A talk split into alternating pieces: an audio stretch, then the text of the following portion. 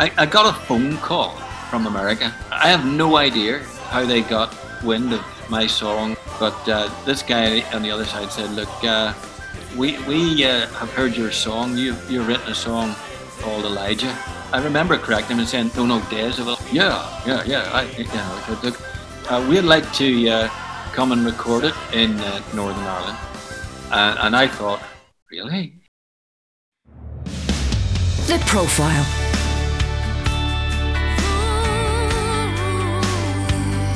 You're listening to Premier Christian Radio.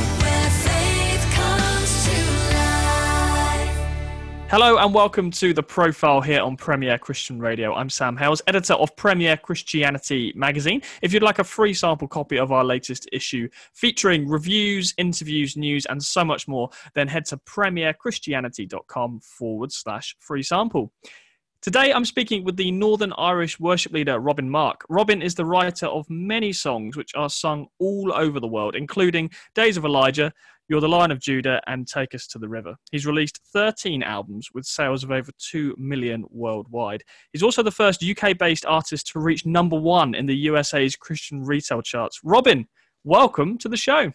Thank you very much, Sam. It's a pleasure to be with you. Pleasure to be with you. So we always like to start um, with these interviews about hearing about a person's life growing up. Now, obviously, you grew up in a in a pretty interesting part of the world, if I can use that if I can yeah. use that word. Tell me a little bit about what life was like for you growing up.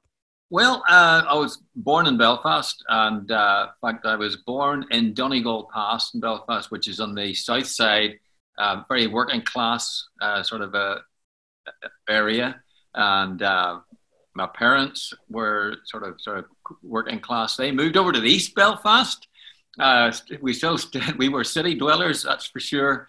And uh, really, probably about the age of about 14, 15, 16, uh, that's when the troubles began in Northern Ireland. Because as, as many people, well, as practically the entire world knows, uh, there was a political argument really. And, and it became a religious argument and then it became all sorts of things. And uh, we we just dubbed it the troubles. But they lasted for many many years and uh, with uh, all sorts of consequences. Um, i think most of us including myself look back at those days and uh, we tell the stories of those days because it's past you know? That's, that's one of the things about life i suppose that as, as times passed, things that were absolutely horrendous when, the, when you were in the middle of it have become good stories you can tell your children. You know, we, we keep on, it's a terrible thing to say, I hope no one's offended, but we, we keep on uh, sort of saying to our kids, because they're frightened about of, of COVID 19, and that whole thing's really shaking them around, and we say, You think this is bad? You, you should have lived when we did. So, so is that that's sort of the, the thing. But uh, the Northern Ireland people and, and the, the population, of course, are in even uh, in the worst situations generally very stoic, and uh, there's a, a, a, good sense of, of God's favor on the country that we live in, and there's a, a real uh, high level of people who are acknowledging that you know the Father, God the Father, and Jesus Christ. So it, it, it, was a balance of something, a balance of living in a place which was very beautiful, uh, but very, very troubled. And uh, I got here anyway. Let's just yeah. say we got through it. You, know. you, got through it, absolutely. So, can you remember as as a teenager? Can you remember violence? Can you remember clashes, or yeah. or were you sort of shielded from that? I remember talking to an American person, and, and they uh, they asked me, you know, like, did anything ever happen to, to, to, you? And I said, well, not really. And then I started to, to list the things. Uh, you know, I I was uh, traveling back home in a in a bus from the city centre when the, the bus was attacked by rioters, and I ended up in a army in the back of an army ambulance, uh, taken to the army base where uh, the the army medic actually fixed me up and then sent me off home again. So you know that was for like semi-normal, right? Yeah. Bizarre when you think back back on it. And uh, when I worked, I worked. Uh, I was uh, left school uh, because it was basically in a working class environment, they didn't really think about going to university initially. So I left school when I was 16, 15, 16.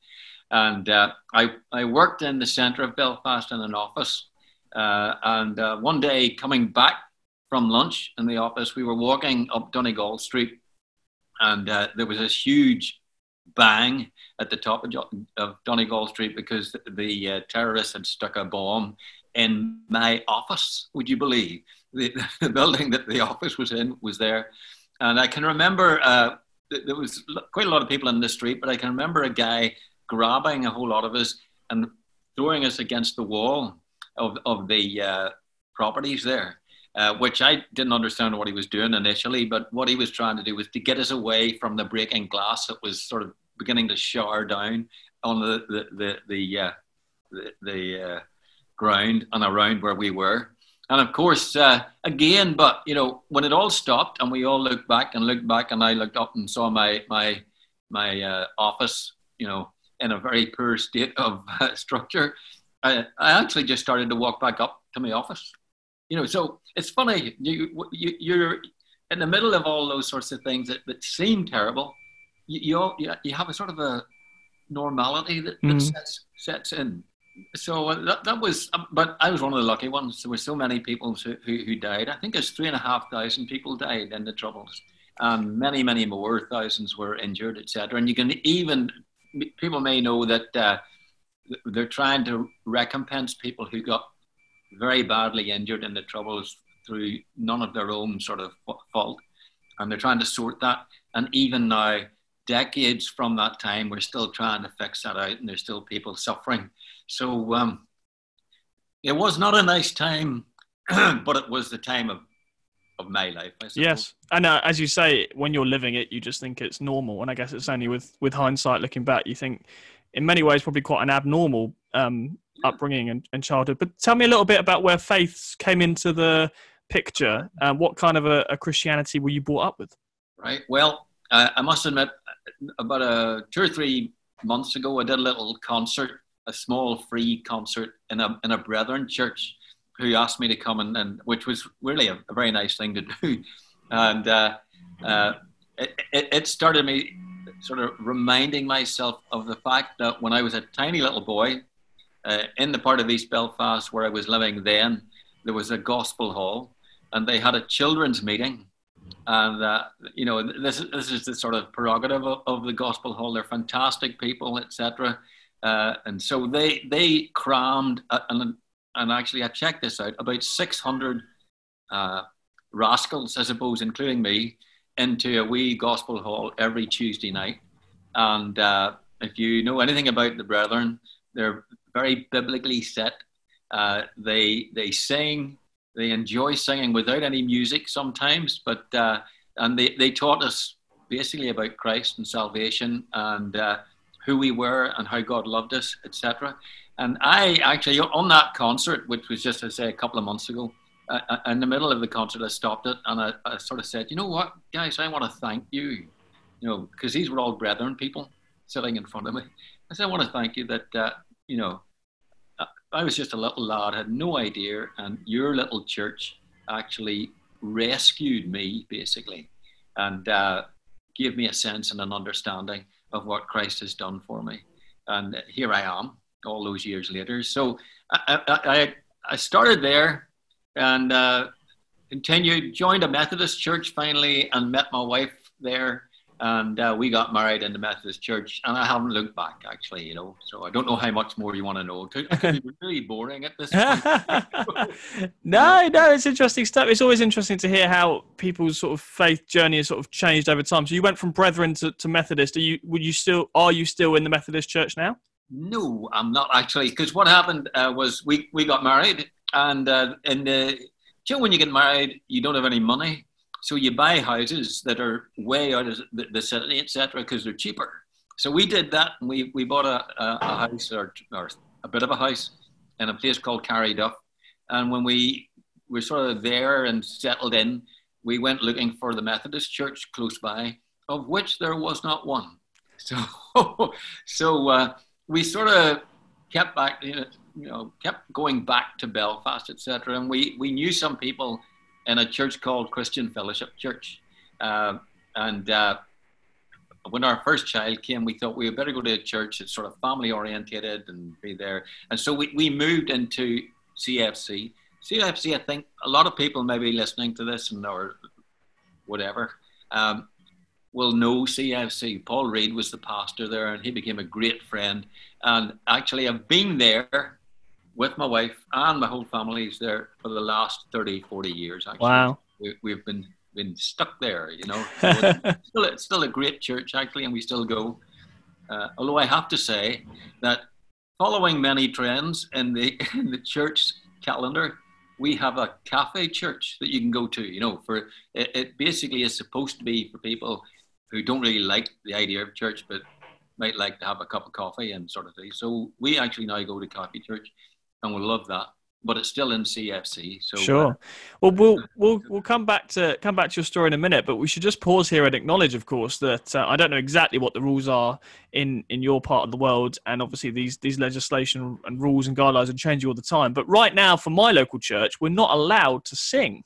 Yes. Not allowed to sing together. Is, is that the case where you are at the moment as well? Uh, yes, it is actually. Now, I was talking to a friend of mine yesterday and uh, I said, because we, we're trying to open up Cafe Church again.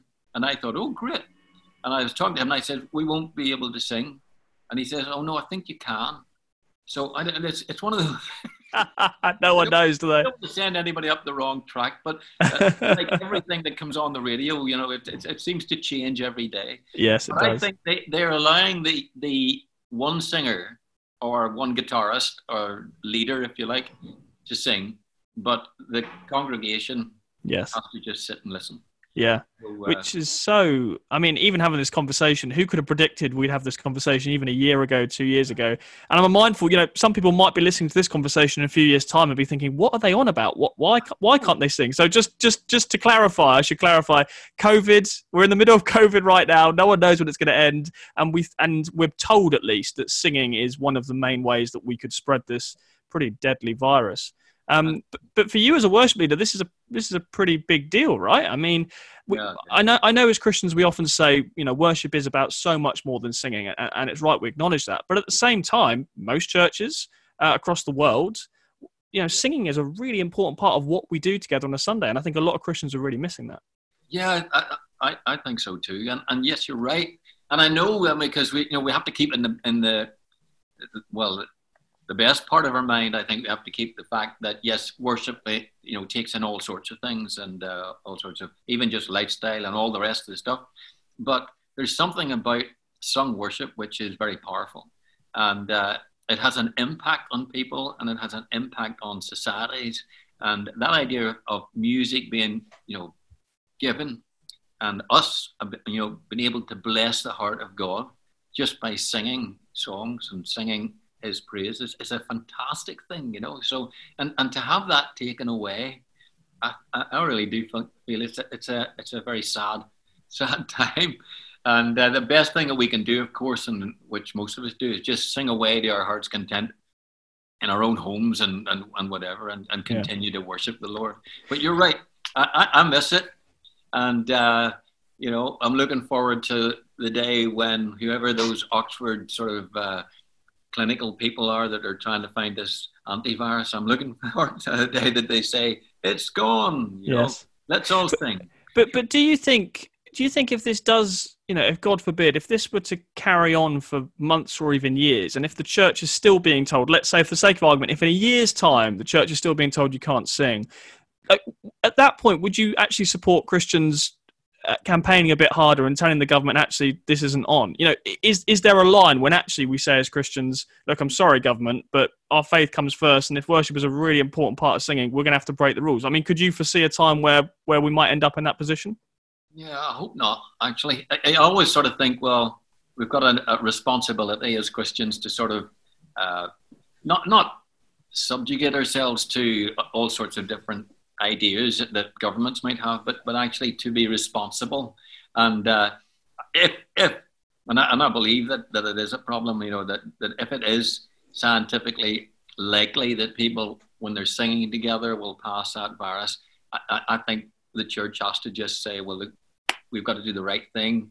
Uh, we, are you know, it's all about God's love and God bringing people to health and vitality and and uh, to, to live a great life, etc., etc. So we don't want to do anything that, that I think gives the the church a bad image in a mm-hmm. sense. Mm-hmm. And uh, you know, maybe I'm a wimp, you see, and I just like to do as I'm told.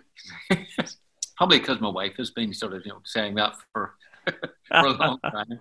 But uh, I know you know I think there are things that that obviously that the churches have to stand up and say no, this is just a, a, a bridge too far, and sure. no, we don't support this.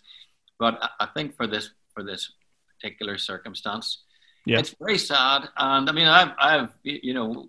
Uh, I've been blessed to be able to do concerts and stuff like that. You know, life has changed for me, different times, etc. I've been all over the world and America and all that, uh, and I miss all that. You know, because basically that has just been cancelled. But uh, it might help us actually and it might help somebody like me who sings and has music so much to to to realize again that there are other ways of worshiping the mm. Lord and uh, other ways of actually praising His name. You know, outside yeah. of this be coming back to your story. Tell me a bit about how you were called into worship music, worship ministry, worship leading. When did all that when did that idea, I guess, first first uh, cross your path? Because I guess we should acknowledge that even the term worship leader is is a relatively is quite a new term, isn't it? It is, yes, I know, and I know that still some people don't like it as a as, a, name, and I, and I, and I can understand that.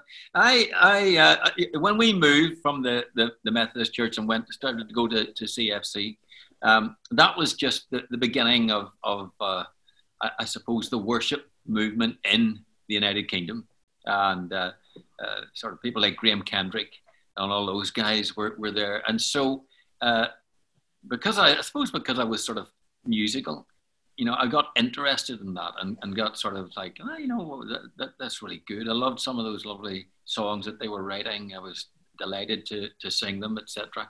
And uh, but anyway, I, I joined CFC, and uh, as I say, that was from the Methodist Church. We had a, a small baby girl at that time. And uh, this is a, a true story, okay? So uh, I'd been doing little bits and pieces, and uh, but mainly stuff like weddings, right? So I, did, I was doing a wedding for someone, I can't even remember who, and Paul Reid, the pastor from CFC, was at the wedding. Now, this is the story as he tells it, so it's not made up. So uh, he was sitting in the wedding, and uh, he felt I was playing the wedding songs. I don't even know what it, what it was. And uh, he, he said later on, he said, Look, I felt God say to me, that guy is going to be the worship leader in your church. Now, at that time, he went to CFC, but he, he, he, wasn't, no, he wasn't the pastor there, etc. He was just another one of the leaders, etc. Uh, so he thought, in fact, as he says, as he, as he tells the story to me, he says, So I thought, I don't even know who that guy is, Lord and that was it. So roll on about two or three months later, and Jackie and me and our little baby turn up to CFC, and uh, we walk in, and uh, I have a baby in arms, and I go and sit down. The, the church isn't exactly the way that we thought it was and was going to be, but we sat down, and Paul was was preaching that day and also leading the worship. Now, Paul Reid cannot sing. he's saying that.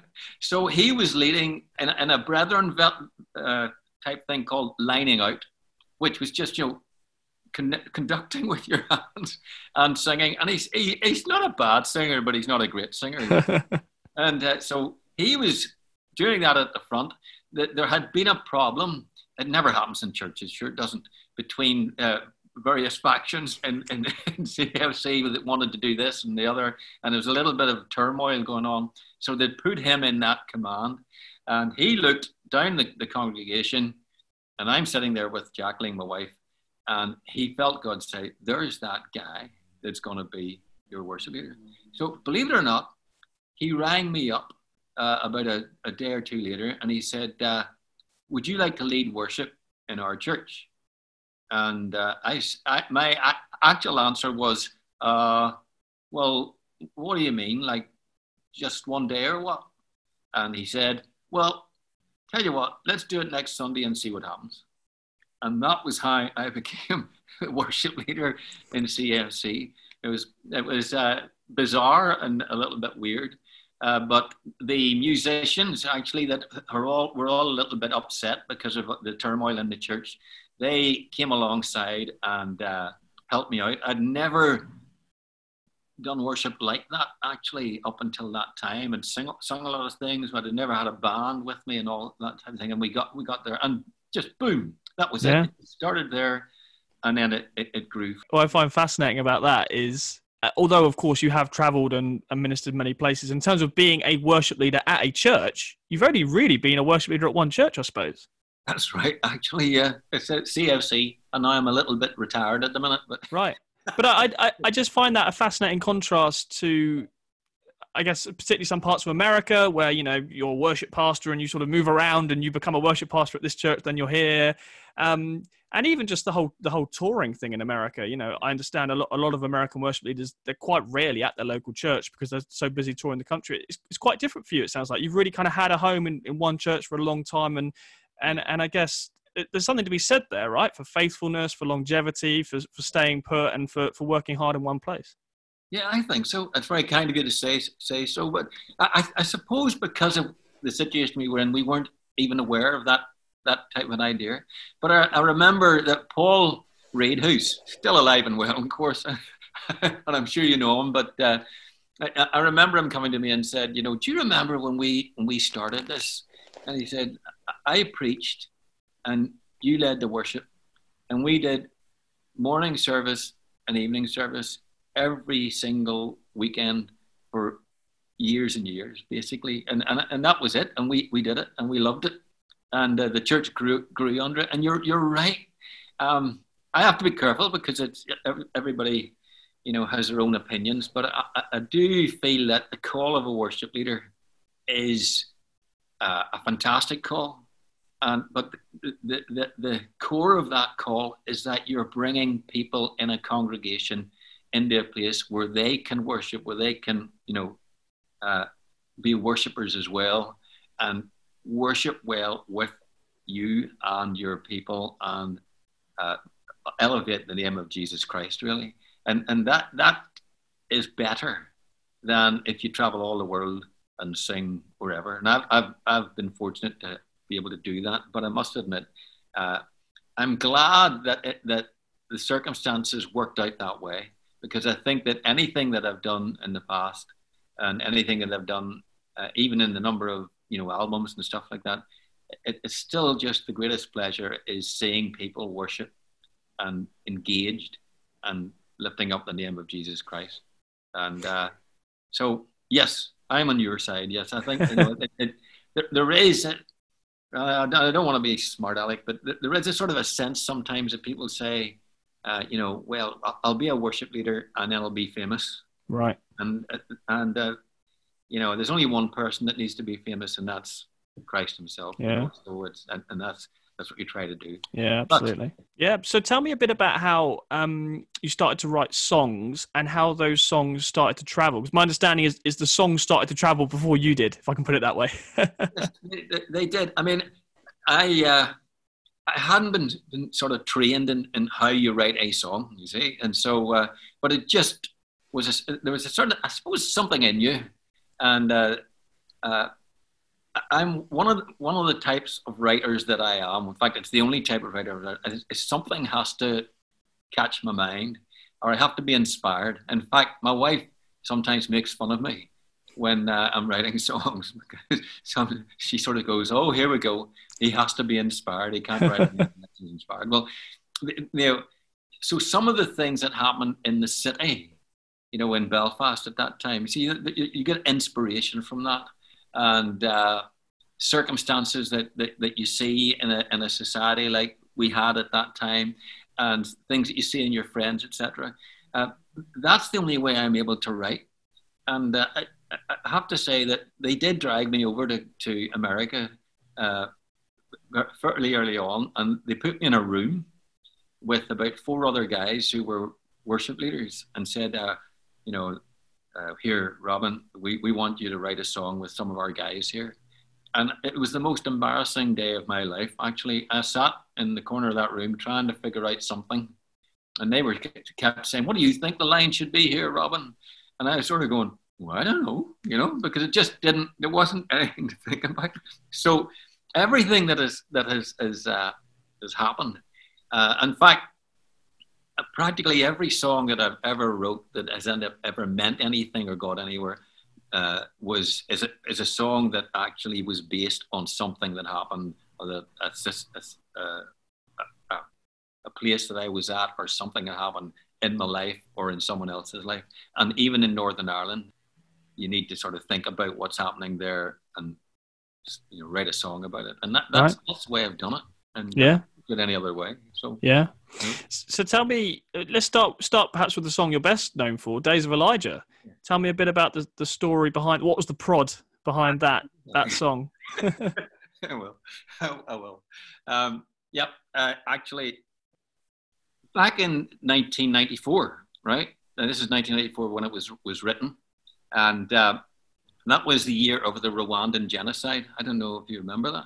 Uh, and uh, I had had well, I was very fond of watching a program called the Review of the Year, and the Review of the Year is put on by BBC at the end of a year, and then you watch it, and they tell you all the stories and the news stories, etc. So I, I, had I had watched this one night, and I'd actually forgotten. We were getting towards the end of the year in 1995, I think, uh, and the Rwandan genocide had, had taken place in the previous year and was was at, at that time slightly less active than it, than it was at the time. But uh, so when the, I'm sitting in my house, in fact, this house here where I'm actually sitting right now and uh, watching this, uh, it was horrendous because what the BBC had done, because it was a late night show, review of the year, then they showed some of the stuff that happened that they wouldn't have shown on the midday or the evening news.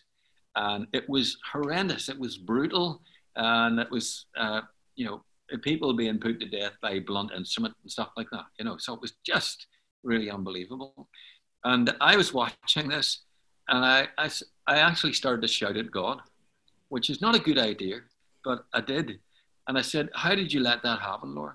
How could you let that happen? How did you let that? That's a million people were put to death. My population of my country is one and a half million. So that's like two thirds of the population of Northern Ireland put to death by blunt instrument because of tribal strife. And of course, Northern Ireland was a place that had tribal tribal strife. And so I, I started to argue and sort of shout a bit at God. And then I, I, said this. I said, "What sort of days are we living in, Lord?" I was just angry, and uh, th- you know, I got a sense. It wasn't a, a, a, an actual heard voice, but I just got a sense that God responded and says, "Robin, these are the days that my servants have had to live through all through history. You know, men like Elijah, etc., etc. You know, and it's started to to reel off in the head the, the, the, things that God had, you know, asked Elijah, for example, to do. He had, he had to go, he, he had to, to, to, sort of set aside the prophets of Baal.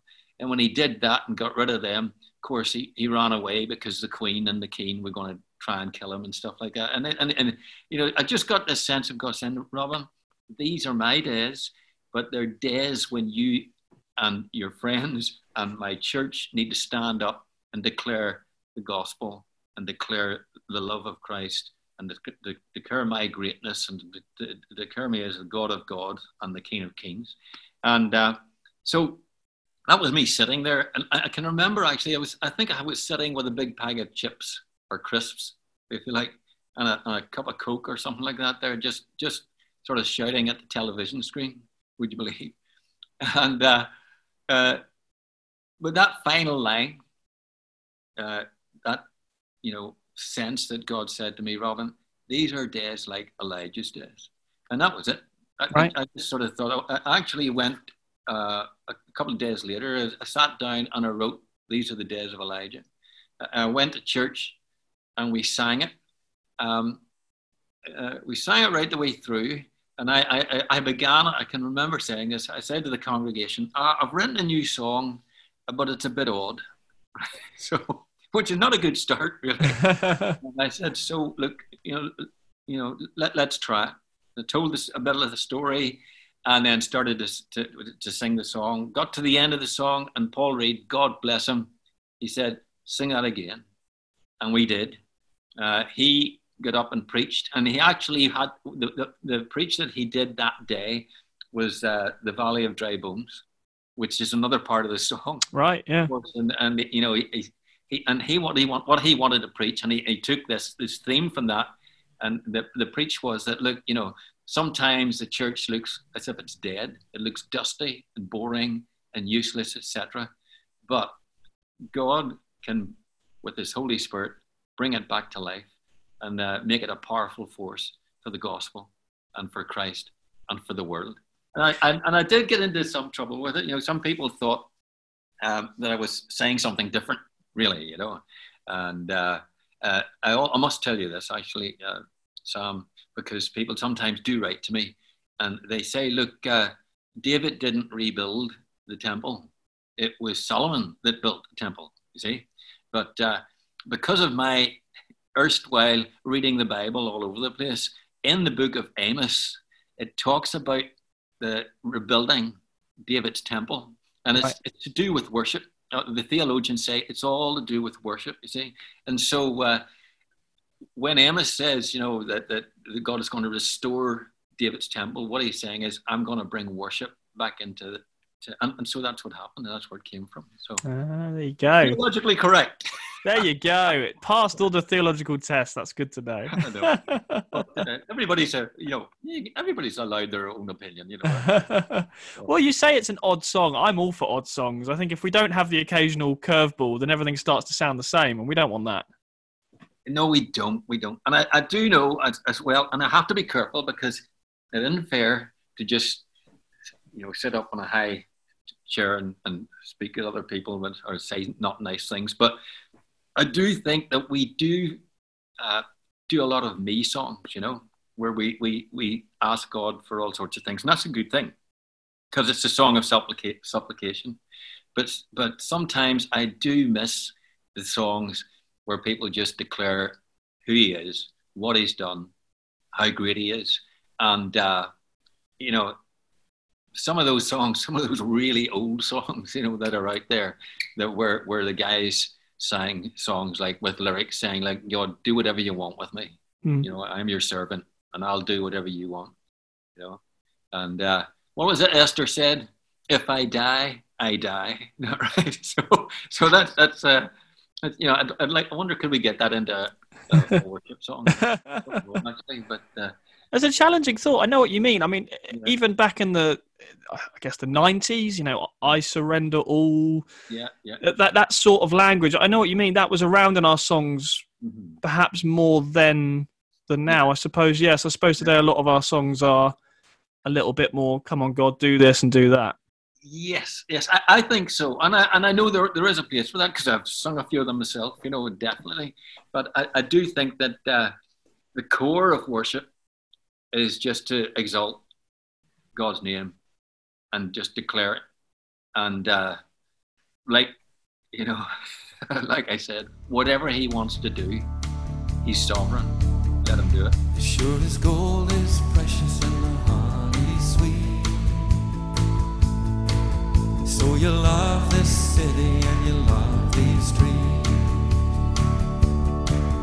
Every child out playing by their every baby laying on the bedroom floor. Every dreamer dreaming in their dead end job. Every driver driving through the rush hour. I feel it in my spirit, feel it in my bones. Gonna send revival, bring them all wanted to um, chat about another one of your songs that's uh, very well known. I mean, obviously, I could. I don't worry, I won't go through your entire back catalogue. We'll be here forever. But but one of them that I really wanted to ask you about is called revival, uh, because I think especially because that word for, yeah. for different Christians will mean different things. So I just wanted to ask you now, how do you kind of define and see that word, and what was in your mind, and what was the context, I suppose, for that song? Yeah, well, I must I must tell you that of course I wrote it. Uh, and uh, of course this is like a backward explanation, but uh, uh, I wrote it, and the people in Integrity Music, right, uh, had heard some of my music, etc., and they they wanted to publish some of the music, etc., particularly that song, and uh, they, they, they liked it, and I said, oh, thank you very much, etc., etc., and so they, they they made an album, and they said we're going to call this al- album All for Jesus, see, and I already had an album called All for Jesus that the guys in Kingsway down around the corner there, in in in, in uh, the south of London uh, they'd already done that. And I said to the the, guy, the American guy that the, that was doing it, I said, "Look, if you if you uh, put out an album called All for Jesus, and there's another one, sorry, of uh, you know, now there's another one already called yeah. All for Jesus. That's going to be stupid because people will walk into a store and say, "Could I have Robin Mark's song All for Jesus?" And then they say, "Well, which one?" You know, yeah. So, so I so he went away, and then he come back again. He said, "Okay." we're, we're not going to call it that. We're going to call it uh, Revival in Belfast. Now, this was in the middle of the Troubles. And uh, I actually, when he said it, I thought, well, uh, well we, I don't think we really had a revival just yet in Belfast, you see. So I was beginning to think to myself, oh, these guys are going to hate me. and what this guy said, lovely, lovely guy that he was, actually, uh, he said, you know what, Robin? It's a word of faith. And uh, so that song, uh, the sort of revival, came out of that word of faith of that American guy, you know, because. Uh, oh wow! So you had the album title before you had the song. Yeah, yeah. Wow. Yeah. So that's it, unusual. No, it is. It is. So uh, I, I'm not so sure how I actually then fitted the song into the actual thing, but uh, it, it, it, it, started really just as me saying, right, okay. Uh, you know, if this guy believes that God's going to revive Northern Ireland, is going to make a change here, then I, living there, should be doing it and should be should be looking for it. And so I wrote the song. You know, as sure as gold is precious, and the honey sweet.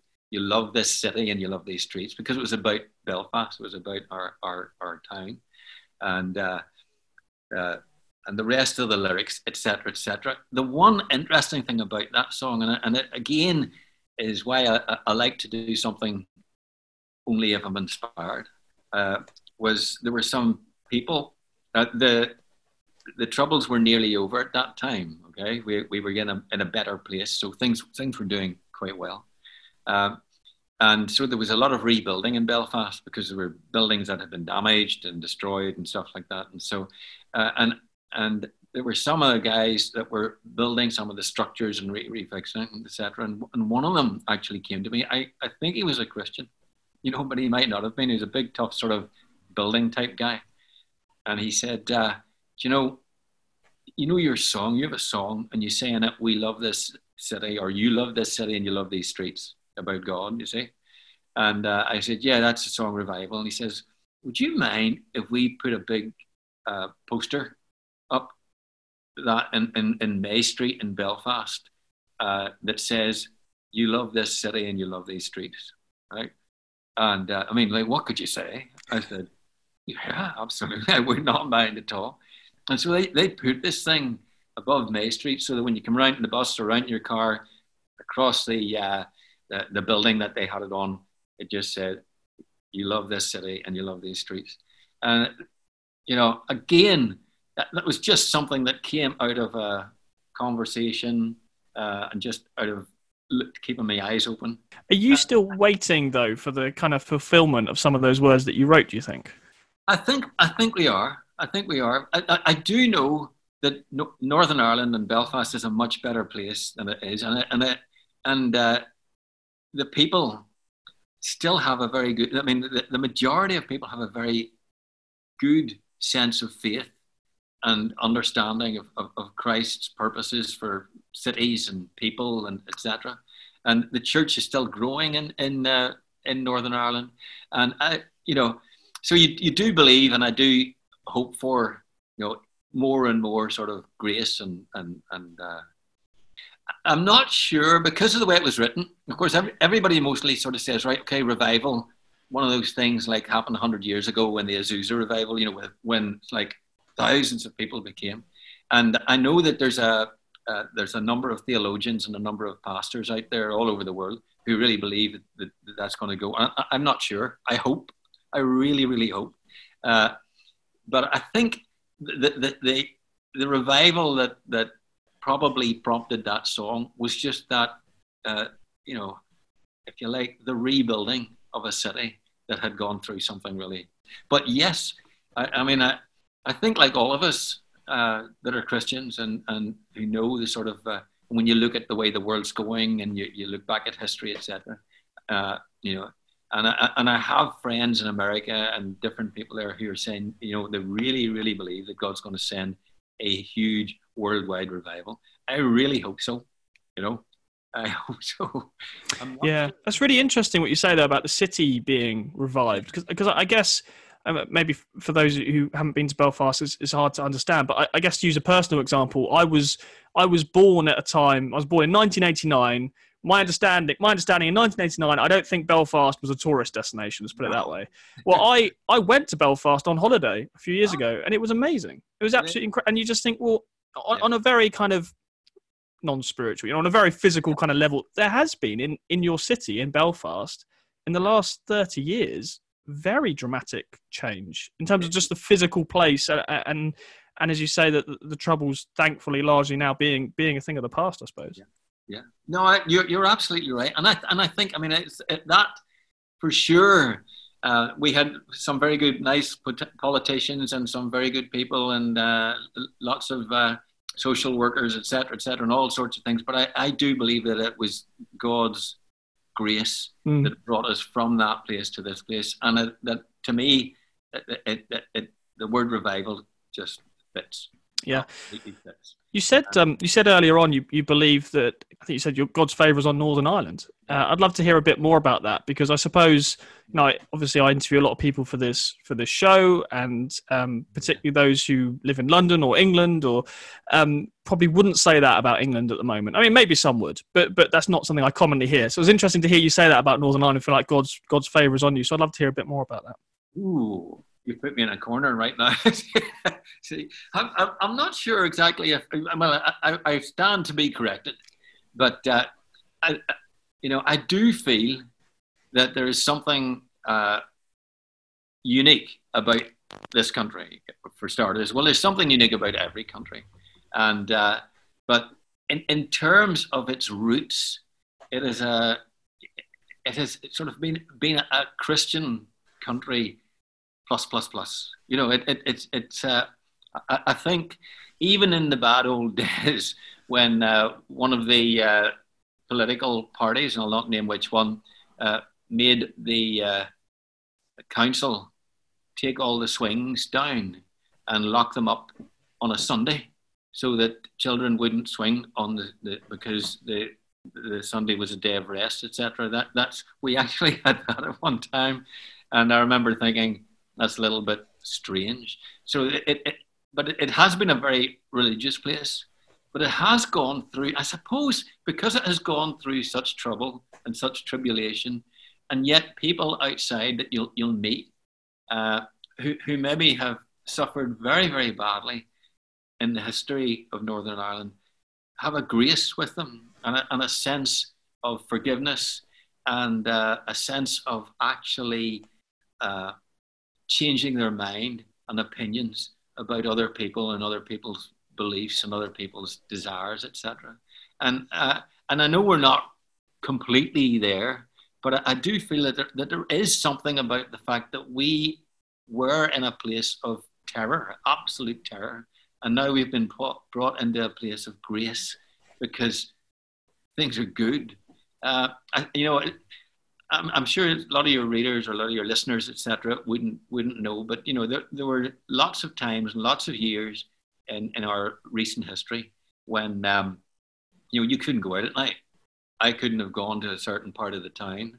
I remember uh, uh when I was doing a proper job, uh, I was actually uh, an acoustic consultant many years ago when I was looking after a, a, a little club, a Gaelic club and uh, uh, uh where they were making too much noise for the neighbours, and so I was had to go down and try and help them reduce the noise. And they were next door to a, a, a homing pigeon club, would you believe, that was basically uh, Protestant, and the, Gaelic club was a, was a Catholic club, and uh, I was going down to, to help both them. And on one night, they rang me up and said, uh, "Robin, don't come down because the uh, there's trouble here, and they're just looking for people to shoot or whatever. So just don't go, don't come down today." And I, you know, when when someone says about about your town, you know, don't come down the street in case you get shot. That gives you an idea of how how bad it, it would be.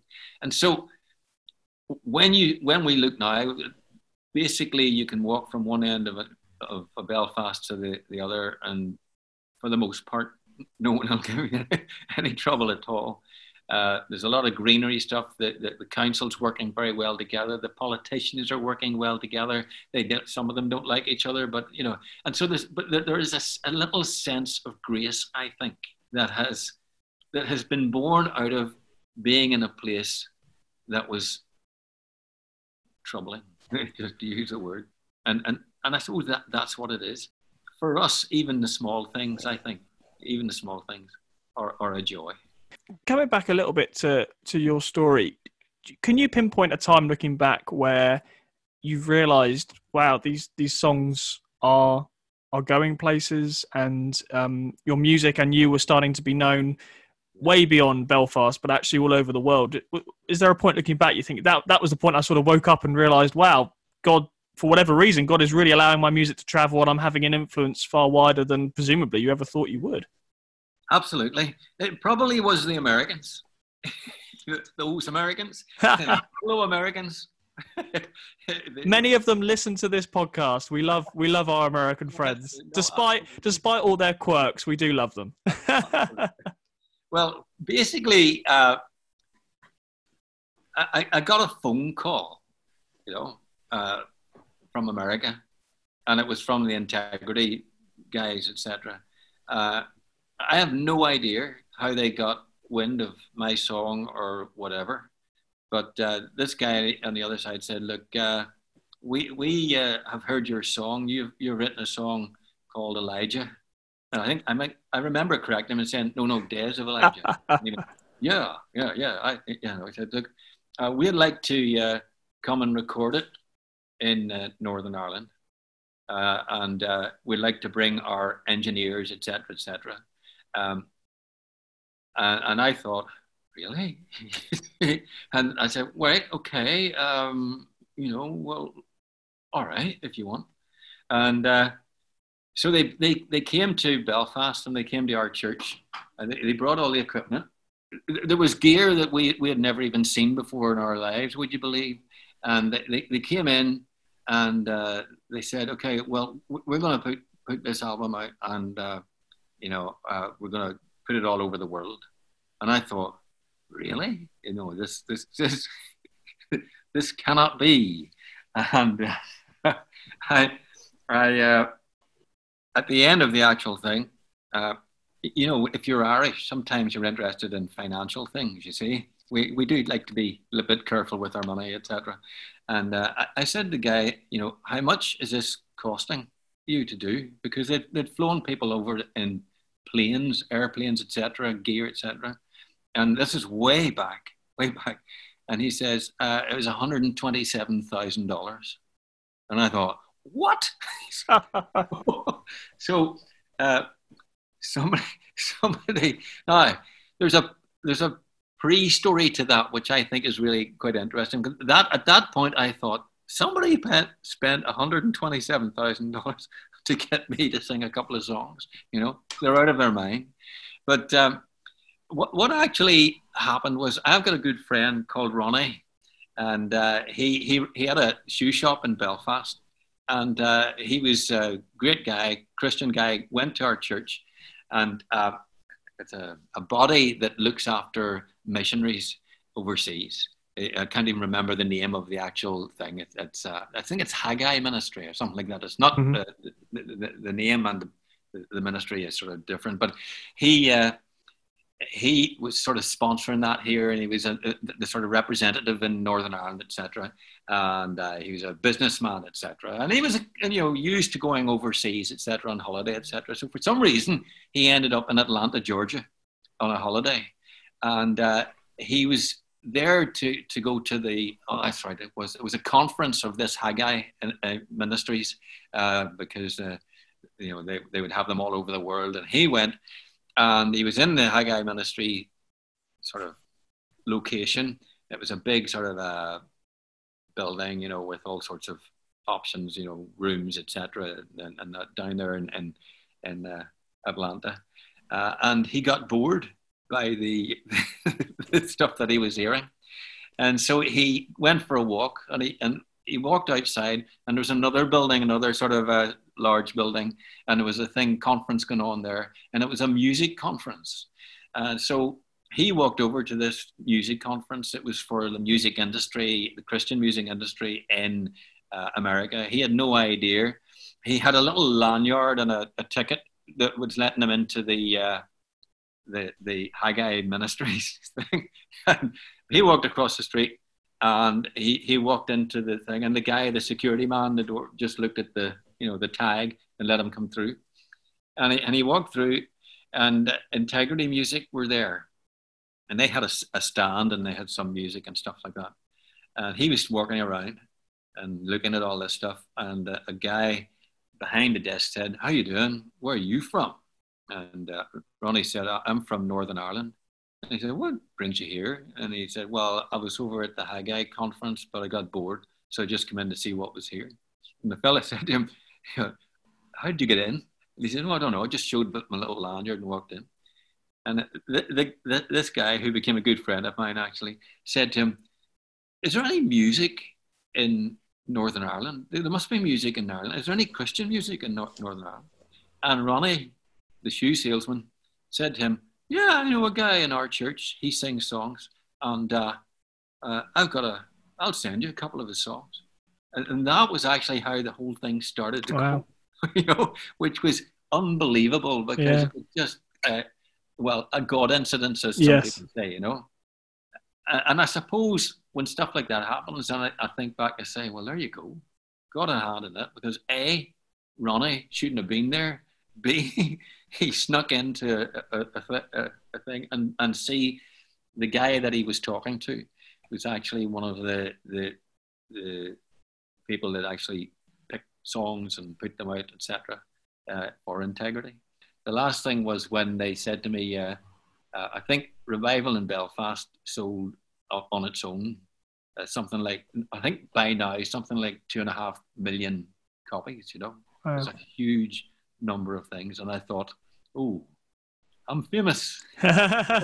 but not really. that, that, that, that was it, you know. That was it. Yeah, amazing. Well, um, I know we've talked a lot about, about your past music, but I'd love to hear about what you're doing right now. So bring us up to date a little bit. Are you? I think you mentioned you're you're sort of semi-retired, but are you working on new music? And um, tell us a bit about what you're up to at the moment. I am afraid to say that I'm doing a Christmas album. Hey! and there you go. And I, and I, and I must admit, uh, you know, like many people in this business, I'd said, "Oh no, not another." you know? and you know, when someone else did one, go, "Oh gosh, you know, he's doing a Christmas album." Yes. but here I am, and I, I, I finally decided, you know what? I'd like to do a Christmas album. So I'm actually working on that now. I'm, uh, I've, I've got my musicians primed. We're hoping to, to put it out in, um, I think, for this Christmas. Brilliant. Know? Great. Are these going to be new songs that you've written, or are you covering well, old hymns? Be, there will be a few of the new songs, and, and we will be putting some of the, the oldies and stuff like that. And it, it should be a little bit different. Um, because of this flaw, if you like, or gift that I have where I get inspired. Um, you know, I'll give you for example. There's a there's a song that's going to go on it called uh, "I Don't Know Johnny." Right now, that doesn't sound like a, a, Christian song, but it sort of is. But what actually happened was uh, about two years ago, three years ago, when the British home stores still existed. I don't know if you remember the British home stores. Absolutely. Yeah. Well, they've all gone now. I think. Yeah. All that stuff about uh, Mr. Green and uh, the money that, that went somewhere. So I, I was doing a bit of last minute Christmas shopping, like all men, you know, right the last part. And I was in Belfast, and I, I- saw the shop, you know, British Home Stores, and I thought, oh, they sometimes have nice little things that are in, you know, that that that I might like to buy for my wife or whatever. So I walked over. The this it was near closing time actually, and there was an elderly couple, as as I'm allowed to say, I think, an, an elderly couple uh, just in front of me, a guy, uh, a woman, and his and her husband, and you know, w- within about two paces into the shop, I realized I was in the wrong place. You see, so because because it was nothing really worth worth buying, but uh, they were right in front of me, and the the husband had picked something up off a shelf, and he said to, to his wife, "What about this for Bob?" And she said, "Oh, I don't know, Johnny," like that, and it, she sounded so tired and fed up with with Christmas shopping, and immediately I started to write a song. I don't know, Johnny. That's what she said, with a shrug of her shoulder and a shake of her head. Uh, you know, just about that. that's the way songs come to me. Yeah. And and so and that's not a it's not a, a Christian song. It is really. It goes it goes you know for, for that. But uh, We'll keep an eye out for that. But Yeah. um, sadly, our hour is up and we're out of time. But Robin Mark, thank you so much for talking. It's been an absolute pleasure. oh, my pleasure. Absolutely, absolutely, Sam.